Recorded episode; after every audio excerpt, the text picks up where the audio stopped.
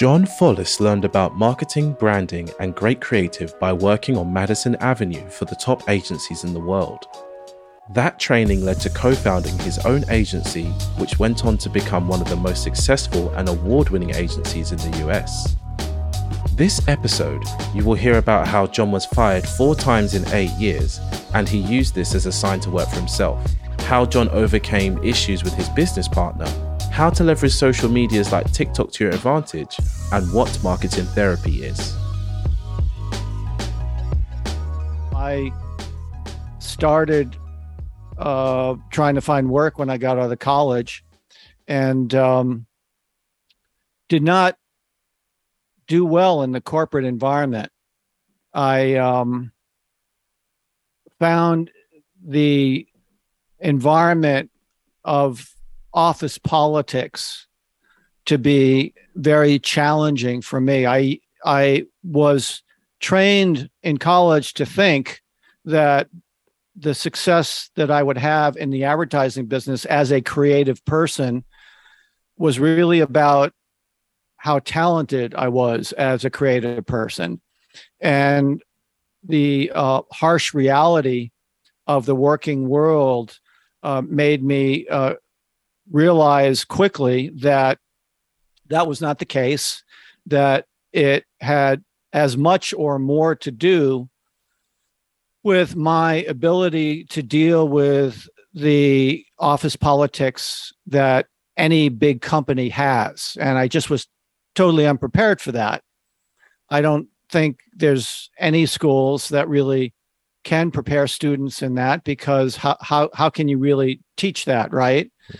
And some people um, adapt well and they become successful in that environment, and other people like me do not and have to suffer the consequences. In my case, getting fired several times, four times and I should I should say, just in my defense of getting fired that many four that many times, two of the four times that I lost my job happened because the guy who hired me at those companies left the company within weeks after bringing me on.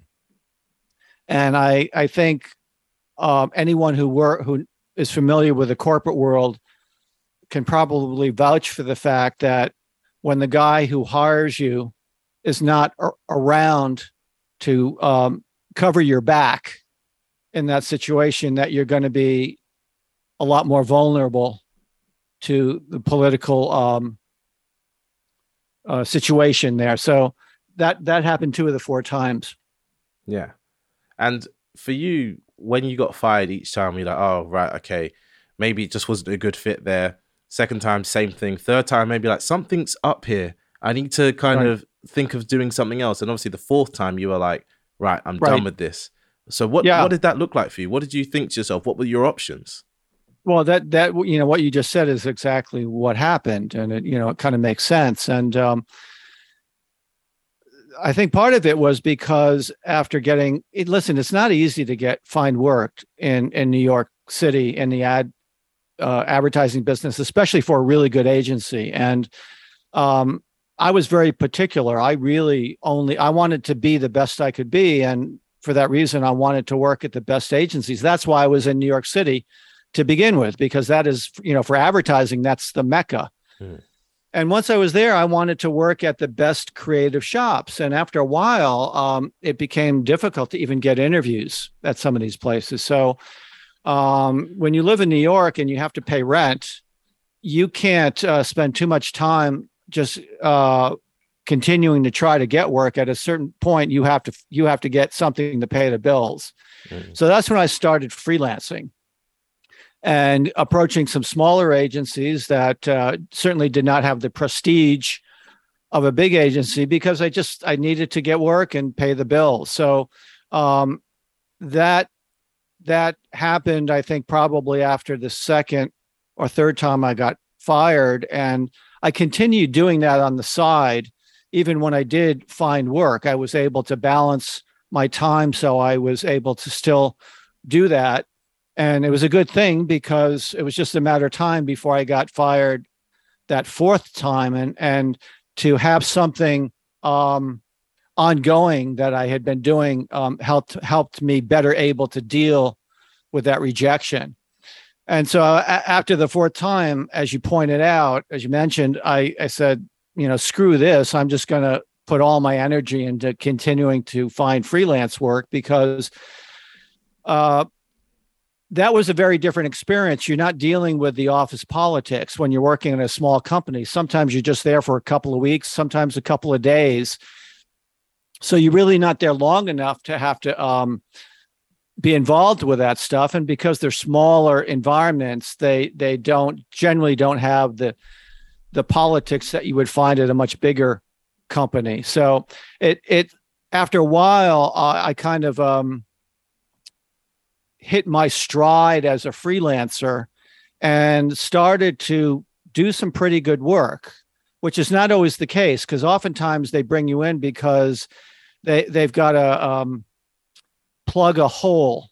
They've got a you know they've got a, a specific project. Maybe they they they don't have the staff to do it, or maybe it's not the most exciting thing, and they just need someone to come in and solve a problem. So it's not always the sexiest uh, account that you're working on but if you do it enough every every now and then you could get lucky and and work on something that turns out to be um, a, a very exciting opportunity. And for me that that happened uh, in one situation where uh, the the account that I was working on ended up getting um, some serious attention in New York City. It was it was for a, a young fashion designer who who no one uh, knew about at the time, but because the ads were edgy and they were running in the New York market, uh, after a few months, uh, people were beginning to wonder who was doing this great ad campaign, and it really greased the wheels for me to get more work as a result, and eventually attracted the attention of a business guy who was very entrepreneurial and wanted to look for um, a, a, real creative talent because he was looking to pitch business on his own and wanted a creative guy to help him do that. And that's what enabled me to eventually start my own ad agency. Mm. And this was, I'm assuming, kind of in the 90s, early 2000s time. When, when was this? Yeah, yeah, yeah. This was uh, this was a, a while ago. This was um, actually in the late 80s. Okay. I'm, I'm dating myself, but you know, that's it was pre-internet. And so, you know, I'm talking about magazine ads, you know, that's that was the thing at the time. But um, you know, it wasn't long that we got into it. It was only a few years away from the start of uh, the internet, which of course changed things a lot. Not not at first. It took a while. You know, when it first came on the scene, people were wondering if it was some kind of a fad yeah. And uh, you know, but so yeah, so it was quite a while ago. And and this entrepreneur guy, he came along and was like, "Look, I, I need to start an agency," and I'm just curious, where did you meet him, and what made him think that you were the right person for this? Well, um, he, like myself, had worked at some big New York agencies, and I, I don't know for sure, but I think he might have gotten fired a couple times as well. Right. I, I think uh, we were similar personalities in that um, we we uh, we were kind of independent thinkers and kind of had an irreverent attitude about things, and just quite honestly didn't like a lot, a lot of the bullshit that you have to deal with in that corporate environment. So uh, he got to answer your question. He got my name because he was actively seeking a talented creative guy and was asking the people that he was he was doing freelance himself as a marketing guy, business guy, media guy. Um, and so he he would be asking the people that he was working with if they knew any super talented creative guys and got my name uh, and called me out of the blue. I had no idea who he was, but um, I was intrigued by the call. He said he was he was he was looking to pitch business. He was looking for a great creative guy. He got my name.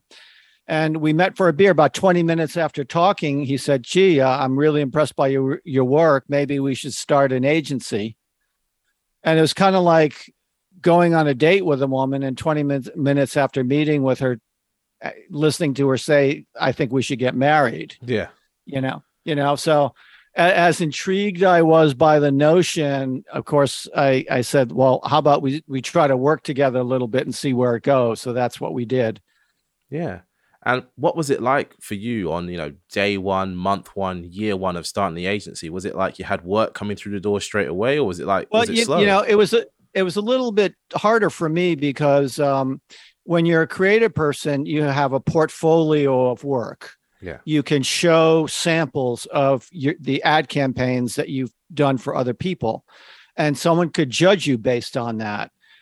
Uh, when I had to figure out whether or not this guy was any good, all I had to judge him by was uh, my experience of talking to him and the suit that he was wearing. You know. Yeah.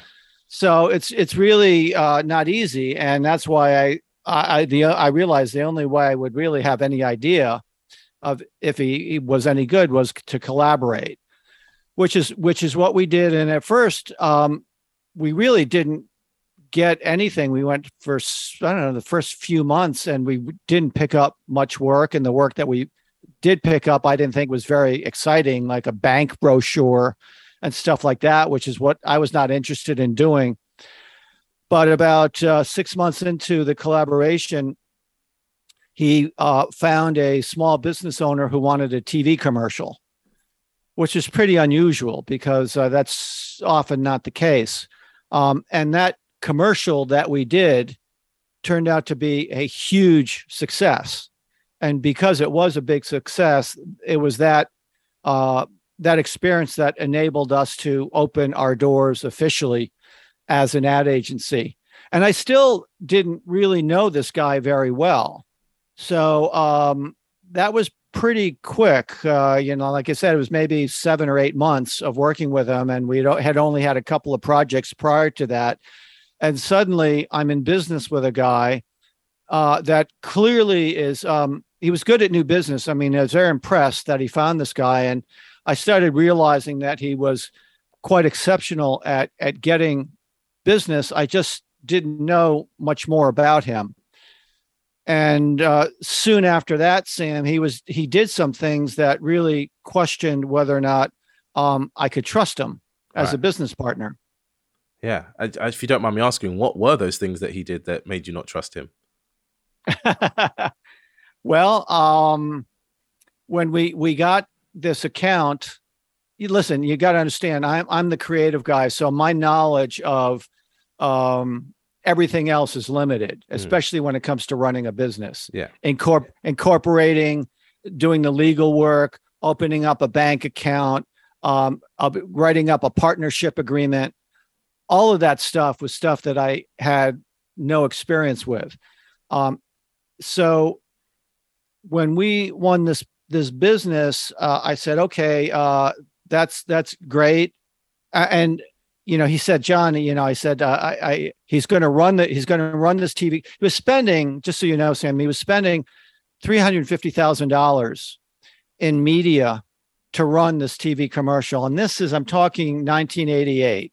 This is big money. So that, yeah, so now that would be, you know, maybe a million bucks or something like that, and um my partner and I, the only thing we had agreed on was that it would be whatever we did together would be 50 50. And this was a verbal agreement. We didn't even have anything in writing because when we met for that beer and he said we should start an agency, I my response was, well, let's let's decide on a couple of things. Mm. Uh, if we if we decide to collaborate, that anything we we do together should be 50 50. And if we do start an agency, I want my name first. Does that work for you? And he said, fine. So that's that's the only thing we had. And it was just a verbal agreement. And suddenly we have a real account that is paying us money. And uh, when I uh, found out from my partner that our commercial was going to run, um, I asked my and, and my partner was saying, so we've got to start it. We've got to make this a real business now. My response was, okay, well, what do we need to do? To which she replied, well, we have to um, incorporate. a business. To which I replied, okay, so what's involved with that? And his reply to me um, nearly made me fall off of my seat. He said, don't worry about it. I already took care of it. Hmm.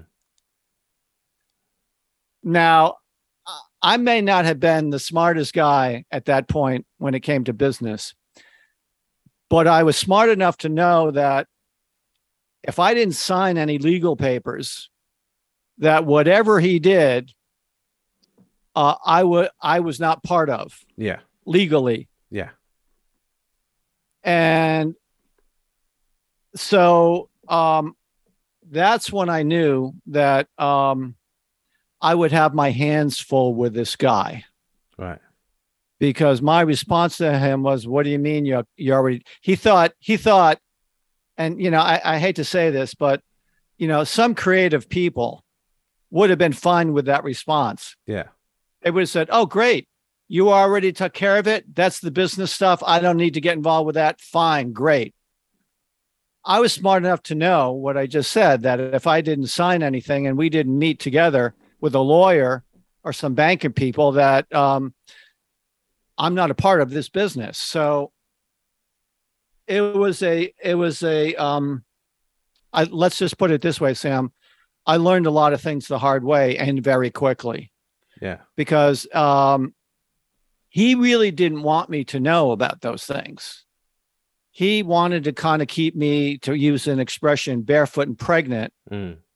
And and continuing to be the goose laying the golden eggs of creative great creative work. And uh, he wanted to do everything else and uh, that was unacceptable to me. Yeah. So uh, i immediately started talking to an attorney on my own and explaining the situation because um, like I, I said uh, I, I kind of felt like um, this guy would be a problem. He was great at new business. I was really excited about that. And it was really frustrating because, on one hand, I could not have been so more excited. The commercial we did was a great commercial. And to think that that would spark a new agency was really exciting. But on the other hand, I felt like I had uh, a guy I couldn't trust. And my, the, the lawyer I talked to was, I, I, still remember his response. He said, Well, based on what you told me, John, you've got two options. You could either sue him or go into business with him. Right.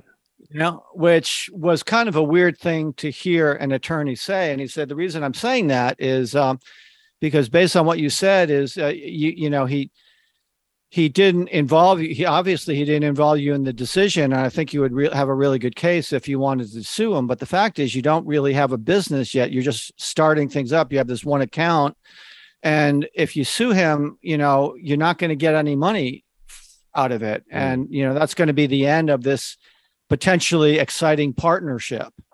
He said, but what you do need to do if you go into business is you need to, uh, you know make sure that this guy understands that uh, what he did was unacceptable. And you got to look at the paperwork. If he says he, he went ahead and did that, you got to look at that paperwork because uh, if your name isn't on it, you are not legally part of whatever whatever business he incorporated, and you got to change that immediately and let him know that if you want to continue working together. Yeah. So you know again it was uh, it was not the way i wanted to learn about running a business but um, my story is not unique also.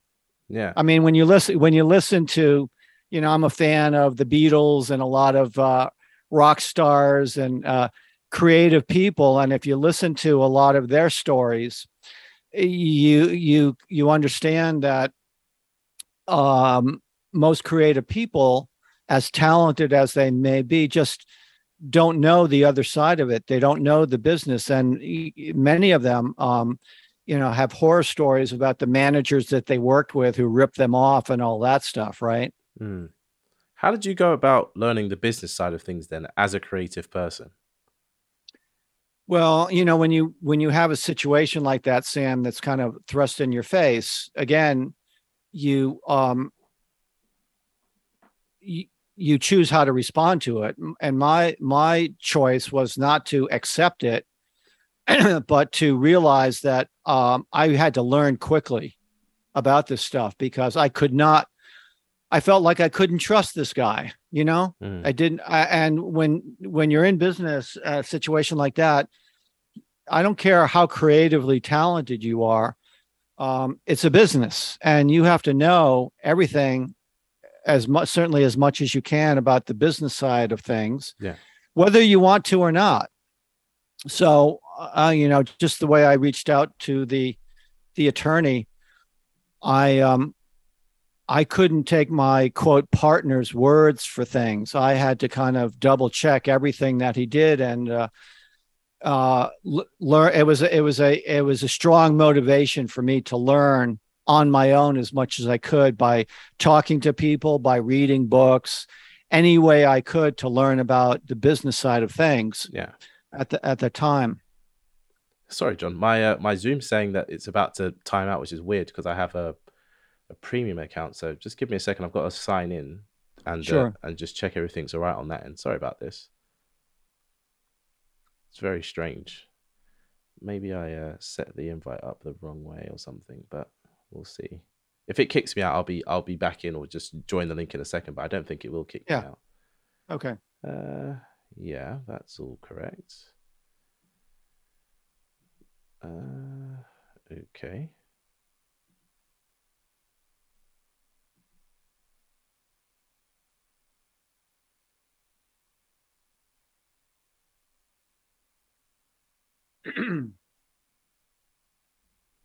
Sorry, it's just logging in. Uh, okay. Yeah, I just got a pop up, Sam, that says this meeting has been upgraded by the host. Yeah. and includes it. So I think we're good to go here. Yeah, I wasn't logged in correctly on my on my whole thing. Sorry about that.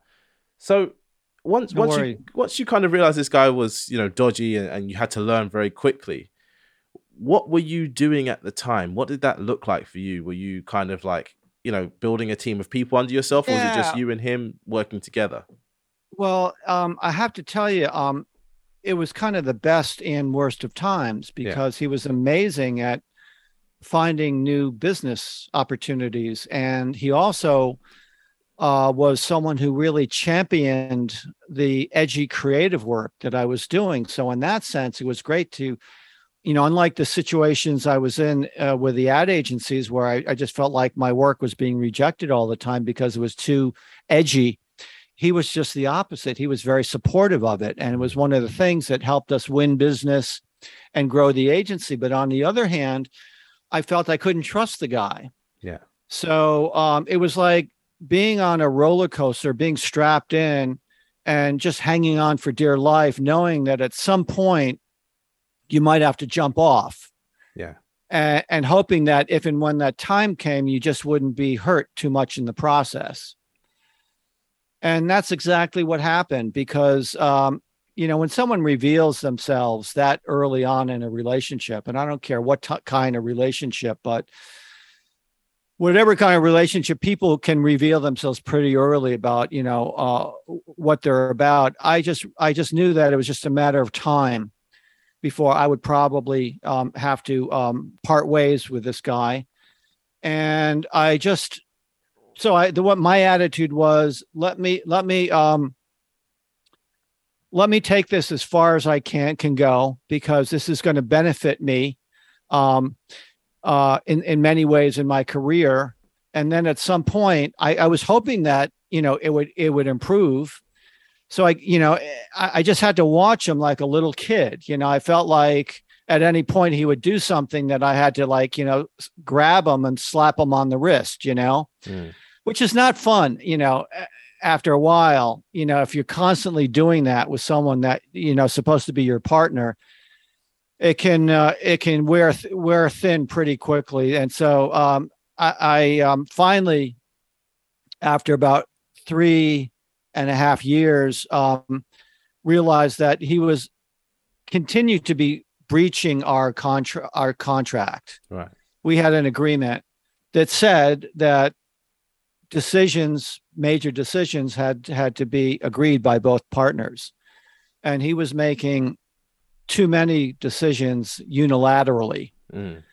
and i would i would call him out and and do it in a way that um hopefully didn't make him feel too defensive because I didn't, you know, I was hoping that if I just expressed my feelings that he would understand, we could talk about it and and make a correction.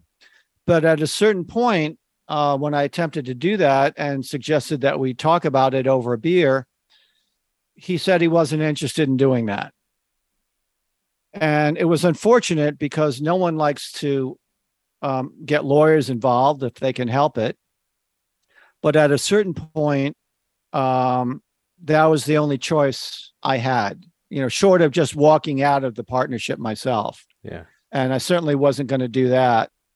So I found um, another attorney, one of the top attorneys in New York, who really specialized in my industry and told him what was going on. And he confirmed the fact that this guy not only was was breaching the contract but didn't seem interested in doing anything to you know to to stop doing that. And basically said uh basically you, you know unless you just want to walk away which would be totally stupid you've got to sue him. You've got to call him out. And he said i'll write you this letter that uh, basically served him papers. And uh, will either force him to discuss it with you or be the beginning of a of a divorce. Yeah. And that's what it became, a divorce. That's a, that's and a shame. Know, it it was a shame. And l- listen, it cost uh, between the two of us, it cost ninety thousand dollars in legal fees, and this was in 1992. So again, in you know 20 years ago, uh, no, that's uh, 30 almost 30 yeah 29 years ago. So that 93k it was probably you know at least twice that now right? Mm. yeah. And you know that that that was money that we really didn't need to spend. If if he was willing to discuss it but he wasn't willing to discuss it. And i think he just was shocked when um, i handed him that letter because i don't think he had he i don't think he thought that i had the balls or or are the um, the smarts to find an attorney to call him out. Hmm. And I remember handing him the paper. I just saw something recently, Sam. Uh, you know who uh, Steve Bannon is, right? No, I don't. Oh, okay. So I don't know how many of your audience members follow have been following the political situation uh, in the United States with the January 6th committee, but Steve Bannon is one of uh, Donald Trump's cronies, right? Who's who is now facing jail time, and one of the many, I should say, one of the many uh, Donald Trump cronies who's now facing j- uh, uh, jail time. He was just given a subpoena, and I just saw a a video of someone who was suing him. This was like uh, two days ago. And who did the same thing to Steve Bannon that I did with my business partner, served him papers, basically yeah. went to an attorney, found out where Steve Bannon lived, and you have to physically hand over. It's just like when anyone gets a subpoena, you got to knock on their door and physically hand them these documents. And the video captured the moment that this woman handed Steve uh, um, Steve Bannon the papers, and he looked at it and he did the exact same thing that my business partner did. Looked at the the paper and said, you don't know what you're doing and just threw the paper on the ground. Which is exactly the same thing that my partner did to me because um, again i don't think he i think he was shocked. I don't think i don't think he thought didn't he i don't think he thought that i had the the the knowledge or the balls to do what i did. And when i did handed him the document he said that I don't know what I'm doing, and he he he threw the paper. He like crumpled it up and threw it back at me. It was like it was comical looking back. He threw it at me, and I picked it up and I threw it back at him, and I said, "You got it. you may not want it, but you got it." And that was the beginning, unfortunately, of a uh, a nine month uh, legal back and forth that that cost us ninety three thousand dollars in in nineteen $92. Mm. So a, a, big kind of expense there. But moving forward from that, how did you kind of get back on your feet and all this kind of stuff because you, you said earlier that you know people were really impressed with the kind of marketing that you did and the, the adverts adverts that you're putting out so what was it that kind of separated you from the noise of everybody well, else well you know I, am very grateful i mean I, I, I don't mean to sound bitter i'm just kind of sharing the scenario what happened mm. um, i'm very grateful to have had the experience of working with him because of the reasons i mentioned um, uh, you know I, I couldn't I couldn't survive. I was getting my ass thrown out the door of half of the big agencies I worked for. Mm. And you know, when you get fired all those times, you're beginning to you start taking it personally. You start to to think that you you know maybe you picked the wrong career. Mm. So had it not been for you know initially the experience of my freelancing and then the experience of uh, four years in that partnership, um, I would not have had the confidence that I had as a result of that. So um, I just at that point decided that I just had to find myself another partner and continue along that entrepreneurial path um, because I had I was having success at it. The problem, of course, was that um, he was exceptional at finding new business, and I just was not able to find someone who was as good as him that wanted to be my partner. So it forced me to um, shift my gears and uh, uh, learn about finding business on my own. And I, I did that for, you know, a number of years on my own, as well as doing the creative work, which was a lot to handle. You know, it's hard to be good at both. And I can't say that I was, eh, you know, really, really good at finding business, but I was good enough to survive for a few years. Yeah. And it's not very often that you, you find someone or you meet someone that has been working in marketing and, and branding for as long as you have. So I'm wondering what kind of trends you've seen over the years that have stuck in both marketing and branding and kind of like what your view is of the current state of marketing versus yeah. you know marketing back in the 90s or 80s. Well, you know, the the trend um, that I was facing at that time that is still going on right now because it changes weekly is the internet, right? Uh, you know, that's the the thing. Uh, back then, it was a it was a new phenomenon, but even now, um, hardly a month goes by where there's not some new shiny object. Yeah, you know, you know, like this year it's TikTok, next year it'll be something else, and the year after that it'll it'll be something else, right? Mm. It's just constantly changing and evolving. Um, so um, I made a point to pay attention to that stuff. You know, I think it's important for anyone uh, who, especially who is an entrepreneur doing their own thing, mm. is to pay attention to the trends um, that you just asked me about and uh, when I heard about the internet in '94, I realized, unlike a lot of people uh, people at that time, uh, that I this was something that I felt like I had to um, get involved with. So my first website went up in '96. Mm. Really, early. and I as yeah, and uh, as I said to you uh, earlier uh, in this conversation, when I was learning about podcasting in 2005, I thought that was the coolest thing I'd ever heard about and decided I wanted to have a podcast. So a few months after hearing the first uh, podcast, listening to the first first podcast on podcasting, I was able to put up my own podcast in early 2006. I called it the Marketing Show with John Follis and had a lot of fun with it for about six or seven years.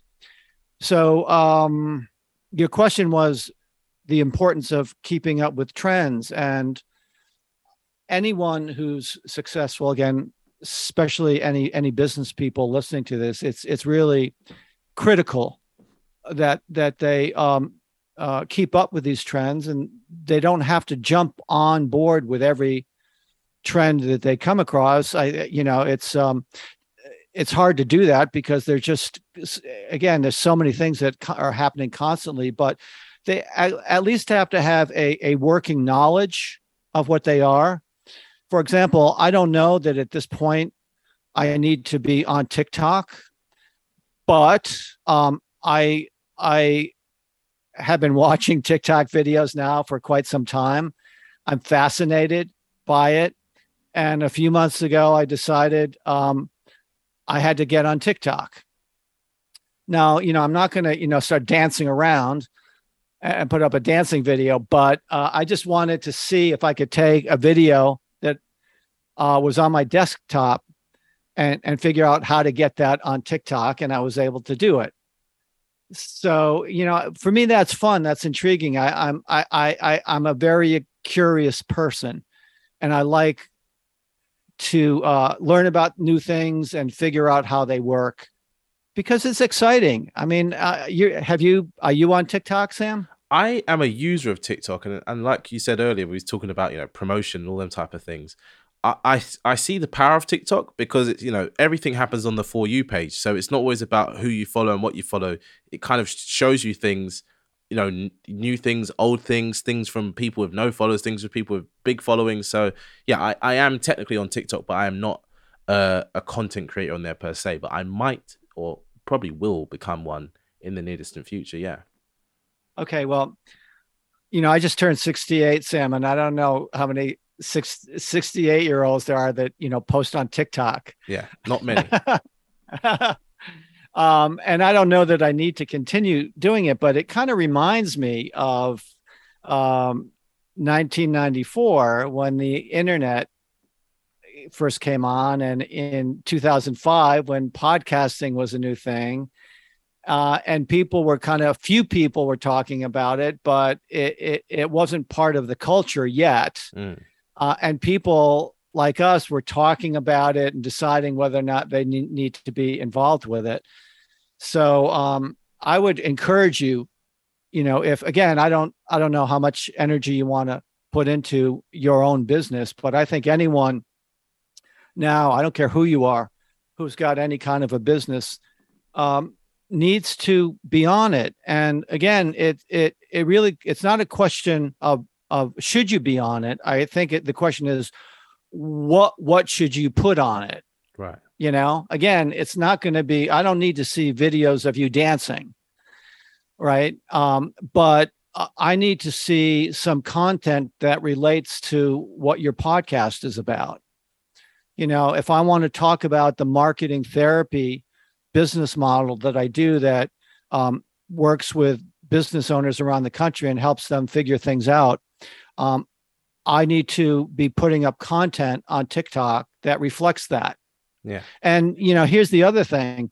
You know, I made a living in the advertising business knowing how to do TV commercials, uh, most of which were 30 seconds, but many of which were 15 seconds. So I know how to think in short form video. Yeah. So it's kind of funny how um, things, everything that's old becomes new again.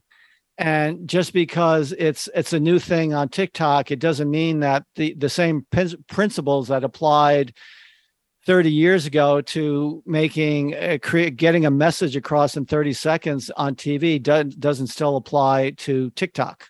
Yeah, and do, do you have any tips for the listeners about how to, you know, get that engagement in that 15 to 30 seconds in that short form way. Seeing as you are well experienced with it, you would know certain things, certain psychological hacks, may, maybe, or yeah. something like that.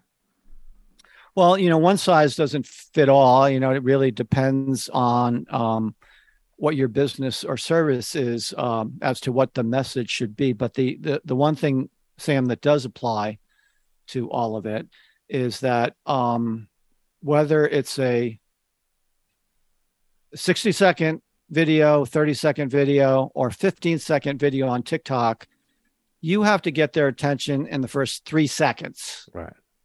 And that was true uh, 30 years ago and 40 years ago, just as it's true right now on TikTok. Mm. If you don't have something that grabs, and it's pra- actually more true now than it ever was, because um, it's with with a touch of your finger, you could turn it off or swipe it away. At least 30 years ago, you had to get up out of your chair and change the channel, or you know, 20 years ago, I should that was more like 50 years ago. you know, 30, 30 years ago, you had to figure out where the clicker was, the remote was, you know, figure out where that was, and then you know, press the button and change the channel. Yeah. Now you, you just take your finger; it's as quick as swiping. So more than ever, you got to uh, make sure that in the first couple of seconds that you have something that is going to get their attention in a relevant way to the message you're trying to get across. Yeah. And I mean, it's easy. It's easy just to, you know, in the first couple seconds to have a naked photo of something, right? Yeah. That that's easy. That that's not going to serve the the um that's not going to serve the people who have a legitimate business and want to, you know, share something about it. So it's got to be relevant to to your your business or service. Yeah, and you said it's quite complex these things, so you know, like you'd have to tailor it to the person. And you mentioned something that you said you do called marketing therapy. So maybe the listener yeah. is interested in something like that. So if you could tell us a little bit yeah. more about marketing therapy, then you know, the listener could yeah, be like, so, "Oh, I need to contact John." Right. So um, we were talking about trends earlier, and um, when I went on my own and split up with my business partner and was doing a lot of stuff on my own, wearing many hats this was in the late 90s and what was was going on while i was you know trying to do that was the the internet continued to evolve. Right. And in the late 90s uh, a major uh, shift happened with high speed right? Prior to that it was pretty slow. But when high speed hit and i think probably 98 suddenly video became a thing and and voice over ip became a thing right? And skype became a thing. So I was finding myself at various business and networking events being surrounded by other business owners and entrepreneurs who, when they found out I was this big marketing guy, uh, would just start picking my brain about what they should do about all this stuff that was coming down the road with the internet. And I just realized that as cool as it was, and as much as these these new um, uh, internet um, things were happening that for a lot of business owners it was overwhelming to them. They didn't really know how to deal with it all. So yeah, talking to these people saying half the time i felt more like a therapist than i did a, a marketing person because these you know you talk to any entrepreneur they're so they're so wrapped up in their business. They they you know they eat drink and sleep their business. And so it's very personal to them and so I, I, you know i could understand why they were freaking out and confused and, and anxious about all this stuff but it made me realize that there might be an opportunity for me if i could figure out how to uh, reevaluate my own business model which is what i was thinking at the time because it might have been cool to call myself an advertising guy in the 80s but not so much in the 90s and certainly in, in the late 90s so I decided uh, if I could put up a online interface that would uh, enable me to uh, intrigue and connect with other business owners around the country and maybe even around the world, that um, I knew a lot of stuff because I was paying attention to all this stuff. I knew a lot of stuff that could really be helpful for a lot of these business owners and, and entrepreneurs. So that's when I created and branded myself as Follis Marketing Therapy. I, you know, the last thing I wanted to do was, you know, Follis Consulting. That sounds pretty lame, right? Yeah. But because of the my the experience, the direct experience I had of talking to these guys and feeling like a ther- therapist, I thought, um, you know, not not only was it a creative way to brand myself, but I, I there was a lot of truth to it because I, like I said, a lot of these people really needed someone that could listen to them and understand them um, as well as of course give give good marketing advice and and do creative work that a lot of them needed whether it be uh, a, a, new tagline a new branding thing messaging um, uh, some content for their website maybe a video. That's all creative work which i was good at. So that began Follis Marketing Therapy in 2004 which um, I'm getting back into now. I'm kind of giving it a facelift, but uh, if people search Follis marketing therapy, they will find it. They just need to know how to spell Follis. Otherwise, if they just put in marketing therapy, they're going to get a bunch of uh, links showing out how to market therapists. Yeah. Well, the, the way you spell Follis is F O L L I S. So fairly easy. Yeah. Nothing, nothing too hard there. So Follis marketing therapies is what you want to type go. in. Yeah. Right. Well, John, I have a question for you, and I, I feel like our conversation has kind of gone through the motions of of kind of the, the sadder parts of your career, but I, I want to ask you this because I'm sure there is something in your career that would, you know, kind of a, a, apply to this. But what is it about what you do that brings you the most joy? Well, first of all, I don't mean to come off like I'm, you know, my career was sad. you know, like like I said, I was great, very grateful uh, to have had gone through the partnership. Um, that was a catalyst that enabled me to really have the success that I've had in this career. And I'm certainly not alone in, in you know having a a, a problematic partnership relationship. Uh, so I, I, certainly don't mean to um, come across as as that being sad. It, you know, it was challenging for sure. Um, uh, so your question was what what gave me the most happiness? Yeah, what what or? brings you the most joy about what you do? Oh, I love. First of all, I, I love doing this because I love having conversations about uh, my experiences. Um, I've had a lot of interesting experiences during the the many years I've I've worked in the advertising business in New York. Uh, so I love sharing the stories, um, and I love uh, helping people. Um, that's one of the reasons why I I love doing the marketing therapy work because um, being an entrepreneur, as long as I've been one, which is now over 30 years, I think, um, I have a special um, fondness for working with other people who are trying to start a business.